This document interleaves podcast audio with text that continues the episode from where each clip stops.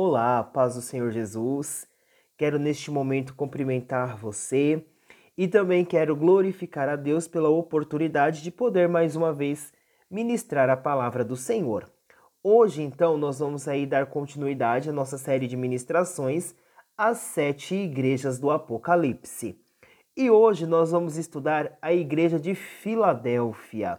Desde já eu peço aí que você abra sua Bíblia e deixe ela aberta aí em Apocalipse capítulo 3. Enquanto você abre a sua Bíblia, nós vamos orar para que o Senhor ministre as nossas vidas, para que o Senhor ministre os nossos corações. Senhor, em nome de Jesus, eu quero te pedir que neste momento o Senhor venha falar conosco, o Senhor venha nos ensinar, o Senhor venha nos instruir. Que a tua palavra, meu Deus, ela venha de encontro com os nossos corações e que a tua palavra supra, Senhor, as nossas necessidades. Em nome de Jesus, fala conosco, ministra nossa mente, ministra o nosso coração e que a tua palavra encontre morada em nossos corações. Em nome de Jesus. Amém.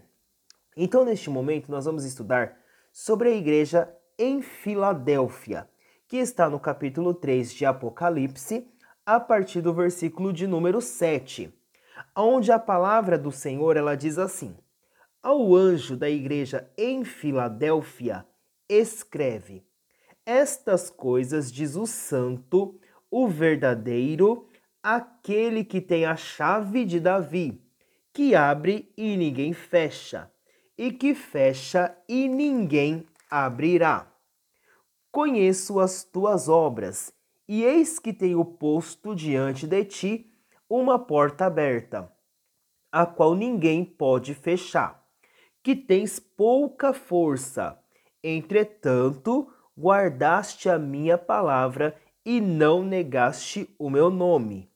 Eis que farei que alguns dos que são da sinagoga de Satanás, desses que a si mesmos se declaram judeus e não são, mas mentem, eis que os farei vir e prostar-se-ão aos teus pés, e conhecer que eu te amei.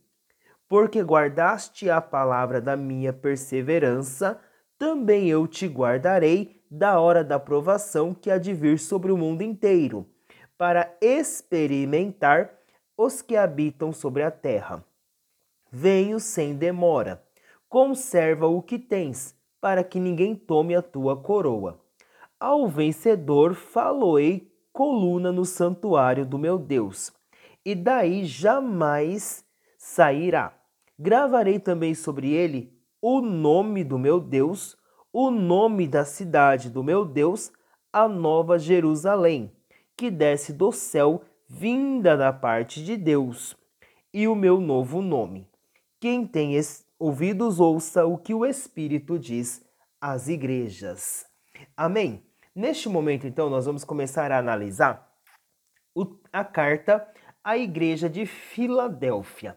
Então, a carta à igreja de Filadélfia, ela começa então com Jesus dizendo as seguintes palavras: Ao anjo da igreja em Filadélfia escreve: Estas coisas diz o verdade, o santo, o verdadeiro, aquele que tem a chave de Davi, que abre e ninguém fecha, e que fecha e ninguém abrirá.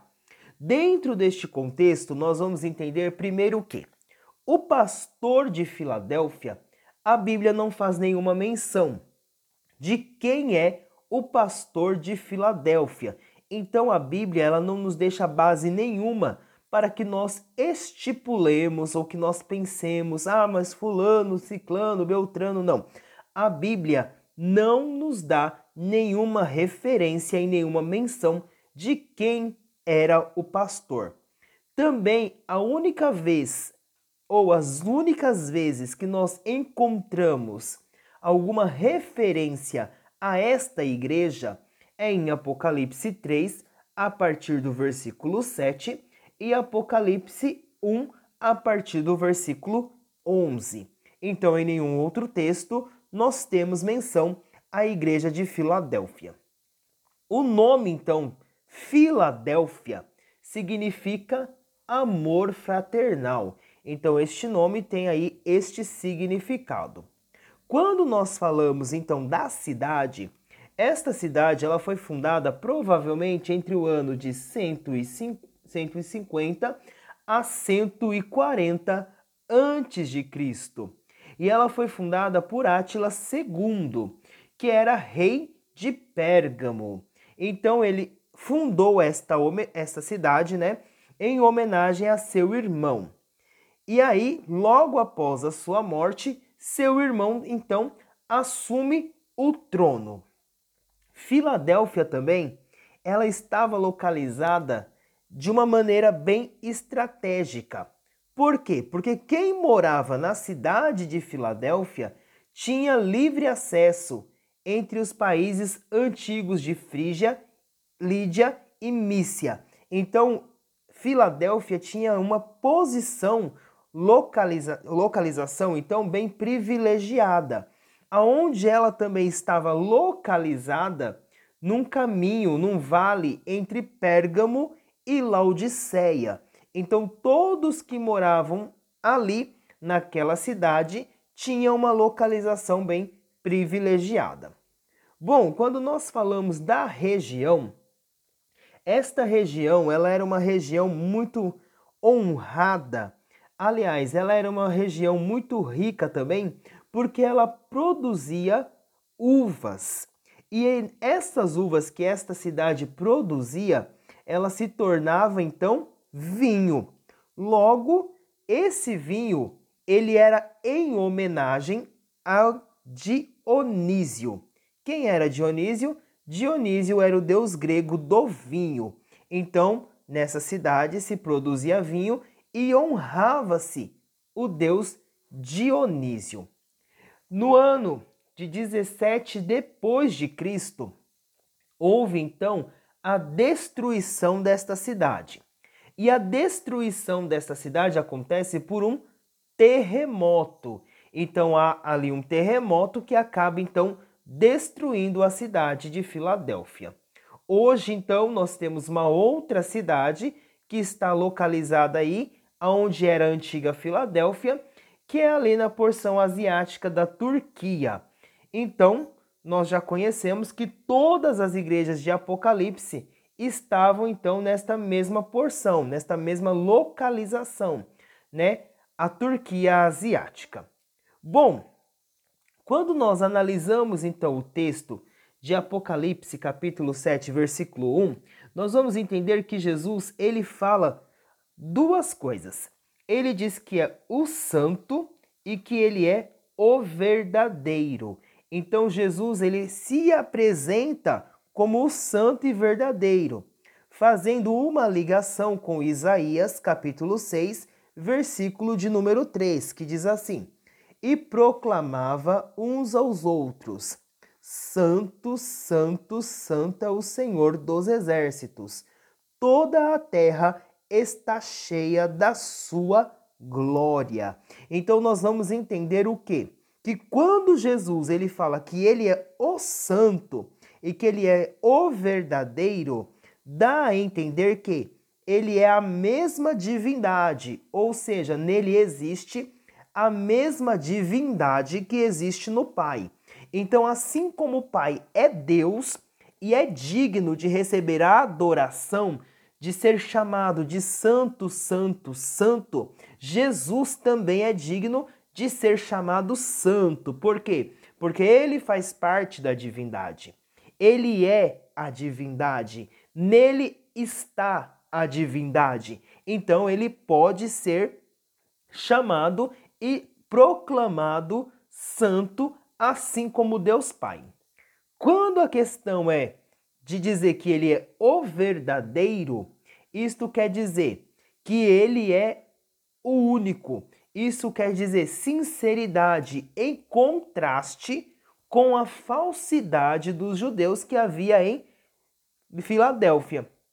Então, diferente dos judeus que estavam em Filadélfia, Jesus era verdadeiro. Jesus continha nele e contém nele a verdade.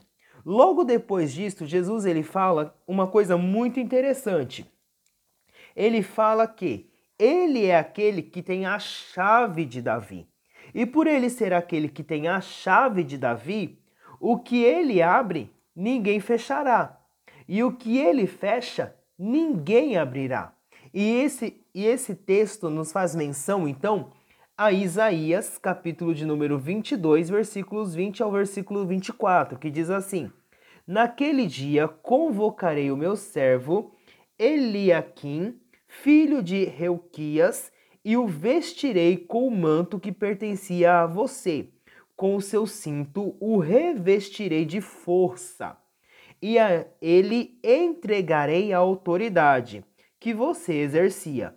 Ele será como um pai para os habitantes de Jerusalém e para os moradores de Judá.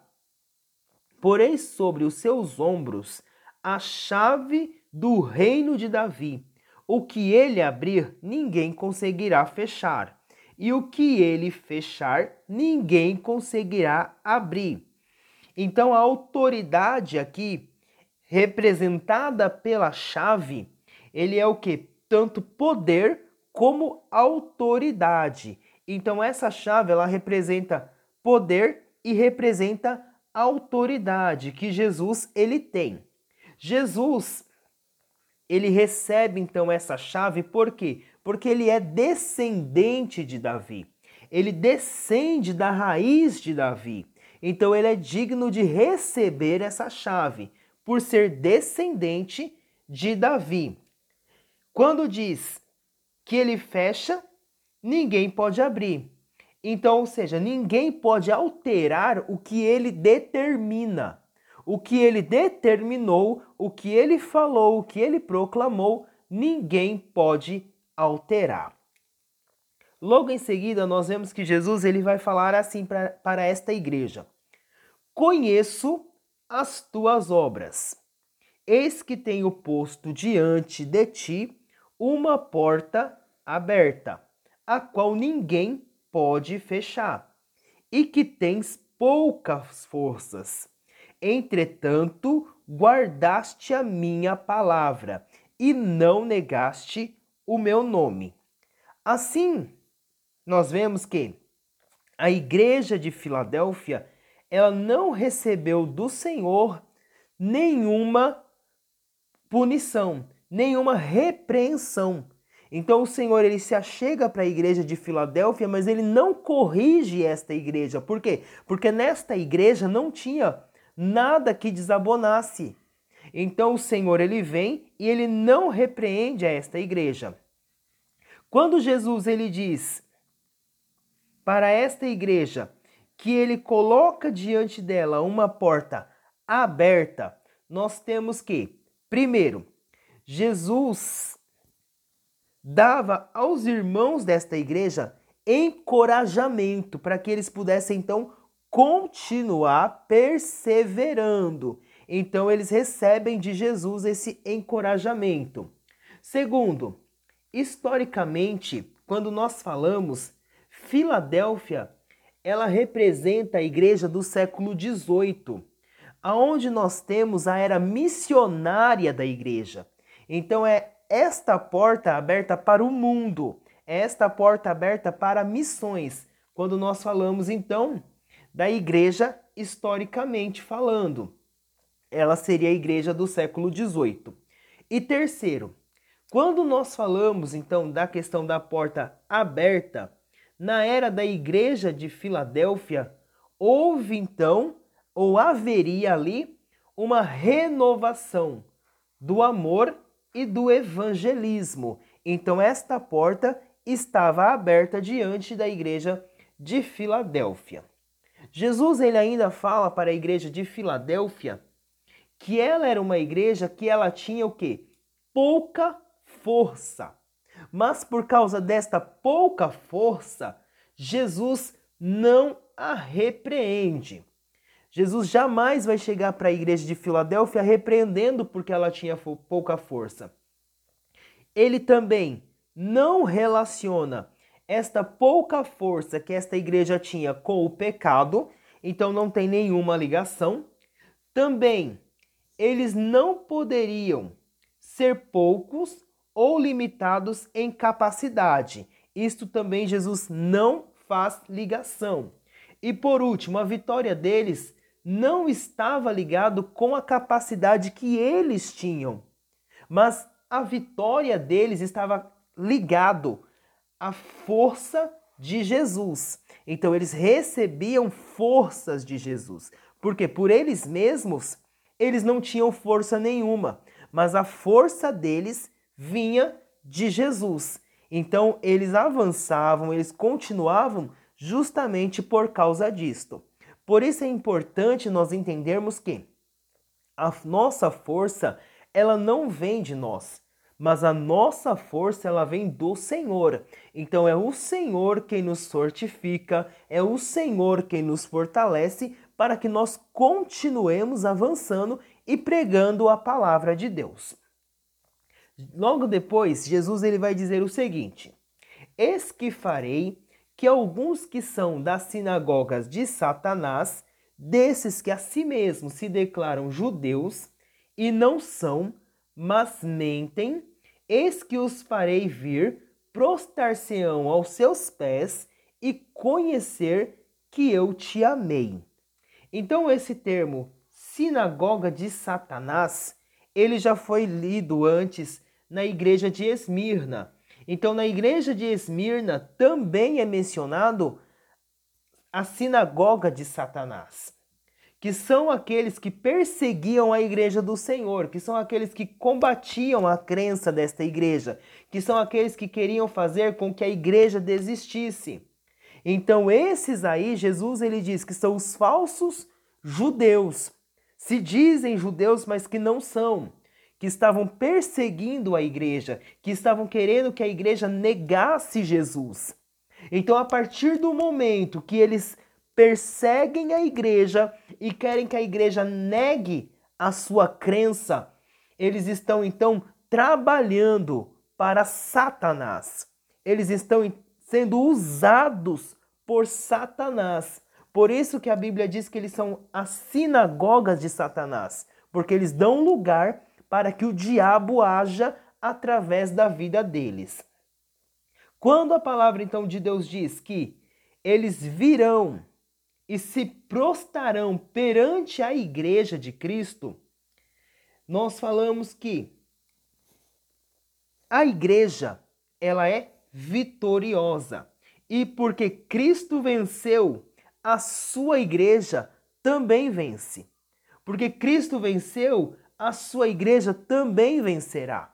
Então, assim como os inimigos, eles têm que se prostrar perante Cristo, eles também haverão de se prostrar perante a igreja vitoriosa. Eles também irão se prostrar diante da igreja do Senhor. Logo mais, nós vemos Jesus dizendo assim: Por que guardaste a palavra da minha perseverança? Eu também te guardarei da hora da provação que há de vir sobre o mundo inteiro, para experimentar os que habitam sobre a terra. Quando nós falamos deste versículo, nós temos então que pensar em duas questões. E aí eu gostaria que você analisasse comigo essas duas questões. A primeira, poderia ser uma referência a uma perseguição que a igreja sofreria no reinado de Domiciano. Então, essa poderia ser uma referência que Jesus guardaria a sua igreja de Filadélfia durante este período. E este período é um período, então, que ele traz o quê? Que ele traz uma morte, que ele traz morte, que ele traz sofrimento terrível para milhares de cristãos. Então, poderia ser que Jesus estivesse falando para a igreja de Filadélfia que aguardaria durante este período do reinado então de Domiciano.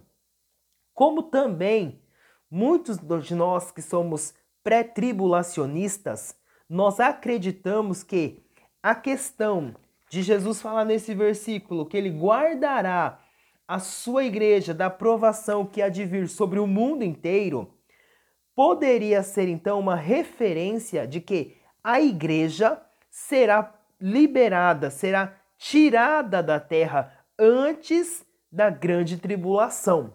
Então nós sabemos que haverá o período de uma grande tribulação, que durará então sete anos.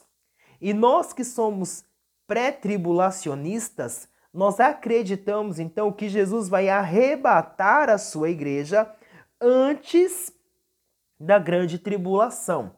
Então, esta seria uma referência de que a igreja não passará por esse período, por esse período da grande tribulação.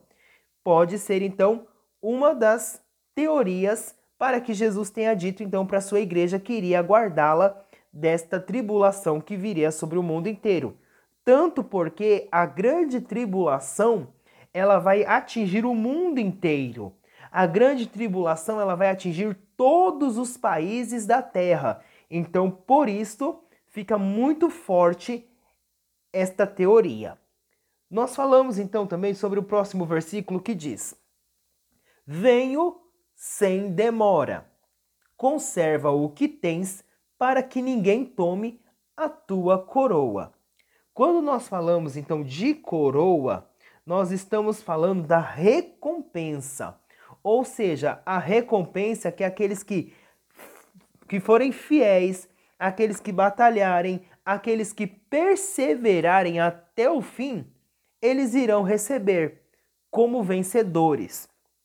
Então, quando houver aí o tribunal de Cristo, onde todos nós que somos, seremos salvos compareceremos, ali nós vamos então receber as nossas recompensas, que serão as nossas coroas. E quanto a isso, nós vemos Paulo usando a coroa como exemplo, aonde Paulo ele diz o seguinte, em 2 Timóteo, capítulo de número 4, versículo 7 e versículo 8. Combati o bom combate acabei a carreira, guardei a fé, desde agora a coroa da justiça me está guardada, a qual o Senhor, justo juiz, me dará naquele dia, e não somente a mim, mas a todos os que amam a sua vinda. Então, Jesus, ele vai nos dar a coroa, e esta coroa é porque nós vencemos, é porque nós insistimos, é porque nós prevalecemos. Então, esta igreja ela recebe elogios do Senhor. Mas mesmo com todo o elogio que esta igreja recebe do Senhor, ela deve guardar a sua perseverança. Então não é porque o Senhor está elogiando esta igreja que ela vai deixar de guardar a sua perseverança, que ela vai deixar de ser perseverante. Pelo contrário, é como se Jesus estivesse falando: olha, vocês são bênção, vocês são uma igreja maravilhosa, vocês são uma igreja íntegra, vocês são uma igreja que estão cumprindo todo o protocolo, porém, guardem e perseverem, porque eu virei. Então continuem assim.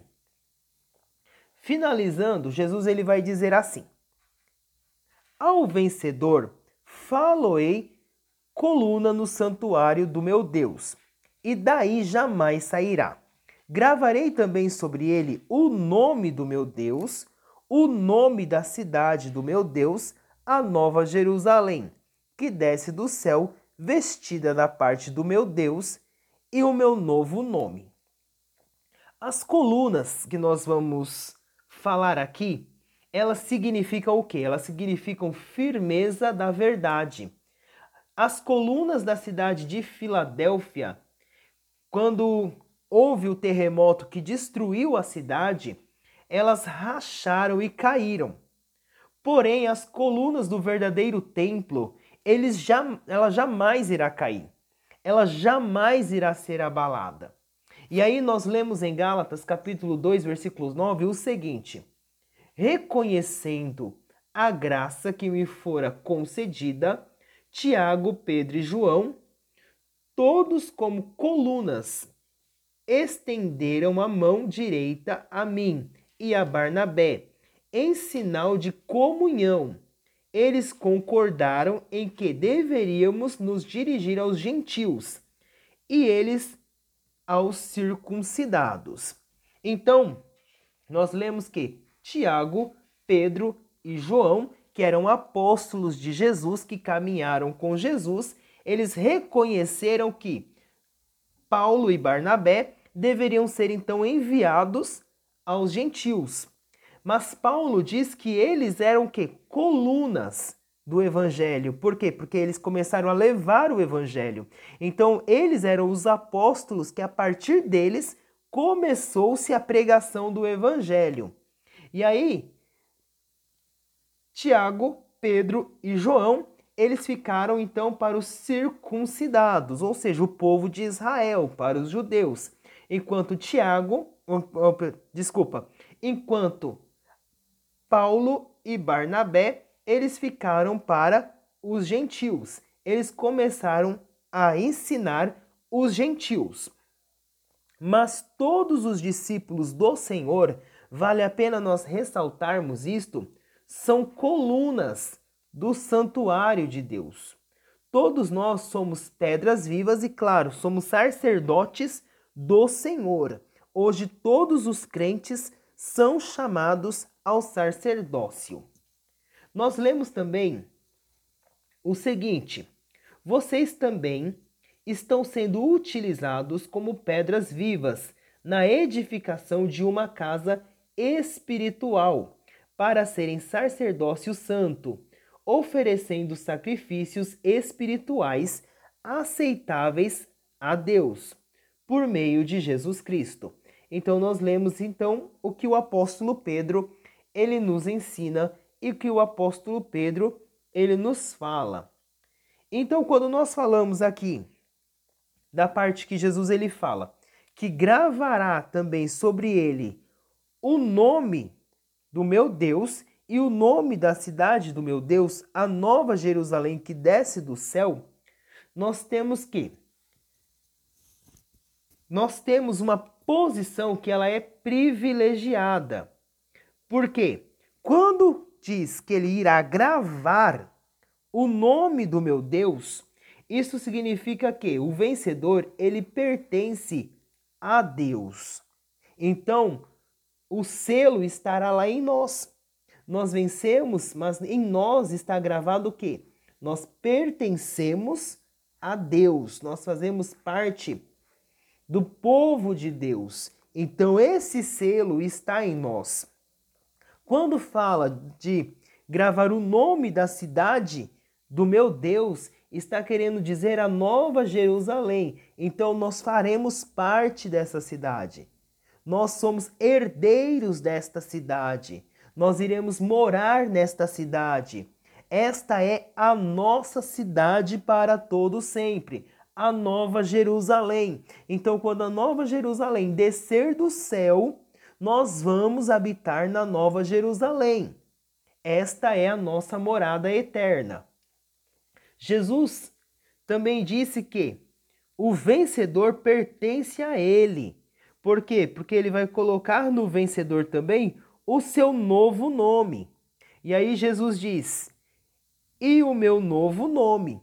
Então Jesus também colocará em nós a sua marca, dizendo que nós pertencemos a Ele e Ele confessará o nosso nome diante de Deus. Então nós sabemos que se nós confessarmos a Jesus Cristo como nosso Senhor, nosso Salvador, diante dos, homens, diante dos homens, Ele também irá confessar o nosso nome diante de Deus. E para finalizar, Jesus ele diz: Quem tem ouvidos, ouça o que o Espírito diz às igrejas. Então Jesus Cristo ele continua a falar que o Espírito continua a falar com a igreja. O Espírito Santo continua a ministrar a igreja. O Espírito Santo continua a ensinar a igreja. Então eu espero que este período de ministração, o Senhor possa ter ensinado a sua vida, o Senhor possa ter te instruído e, é claro, que o Senhor possa nos direcionar para que a cada dia nós possamos conhecer mais e mais da Sua palavra. Amém? Senhor, muito obrigado por este período de meditação na Sua palavra. Quero te pedir, meu Deus, que o Senhor continue nos ensinando, que o Senhor continue falando conosco, que o Senhor continue nos direcionando. Abençoa, meu Deus, neste tempo a vida do meu irmão, a vida da minha irmã. Fortalece o teu povo na tua palavra e que nós possamos viver e guardar a tua palavra em nossos corações. Que o Senhor te abençoe e te guarde. Que o Senhor faça resplandecer o seu rosto sobre ti e tenha misericórdia de ti, que o Senhor sobre ti levante o seu rosto e te dê a paz e te dê saúde em nome de Jesus.